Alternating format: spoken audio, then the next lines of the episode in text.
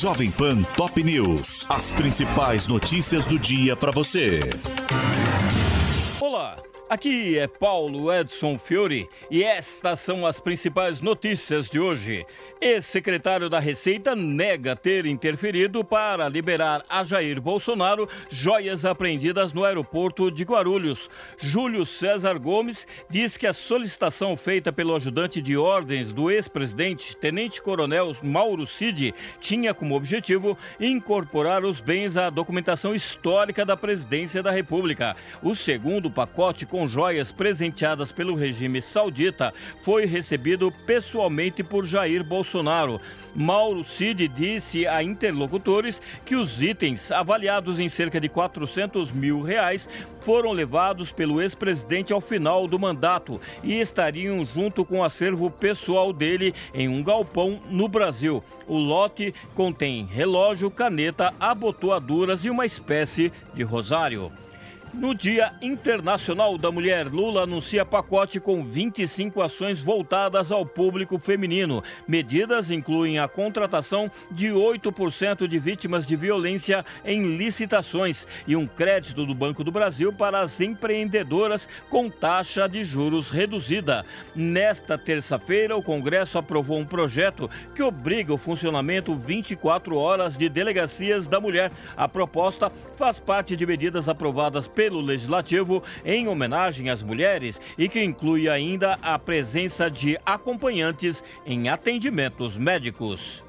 O Banco Central liberou 62 milhões e 100 mil reais a 1 milhão e 600 mil cadastrados no primeiro dia de resgate de valores esquecidos. O maior valor recebido por uma pessoa física foi de 328 mil reais e a fila de espera chegou a 300 mil solicitações após a abertura do sistema, caindo para 60 mil no final da tarde. O maior valor liberado a uma pessoa jurídica foi de 133 mil reais.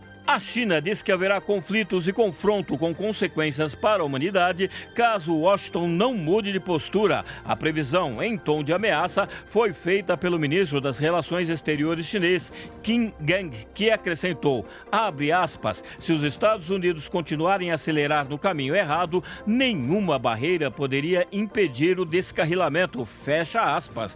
Kim disse a jornalistas, à margem do Congresso Nacional do Povo, quando os líderes estabelecem estabelecem suas prioridades econômicas e políticas para o próximo ano, que a política de Washington para a China desviou-se totalmente da trilha racional e sólida. Os comentários de Kim Gang acompanharam o discurso do líder chinês Xi Jinping na segunda-feira aos legisladores, quando ele afirmou que os países ocidentais, liderados pelos Estados Unidos, implementaram contenção, cerco e repressão total à China, o que trouxe graves desafios sem precedentes ao desenvolvimento do país. A rodovia Mogi Bertioga foi liberada para o tráfego de veículos um mês e meio antes do previsto pelo governo de São Paulo. A via estava fechada desde o carnaval devido à queda de barreira e erosão na pista provocadas pela tempestade histórica que matou 65 pessoas no litoral norte de São Paulo. Este é o podcast Jovem Pan Top News. Para mais informações, acesse jovempan.com.br. Jovem Pan Top News. As principais notícias do dia para você.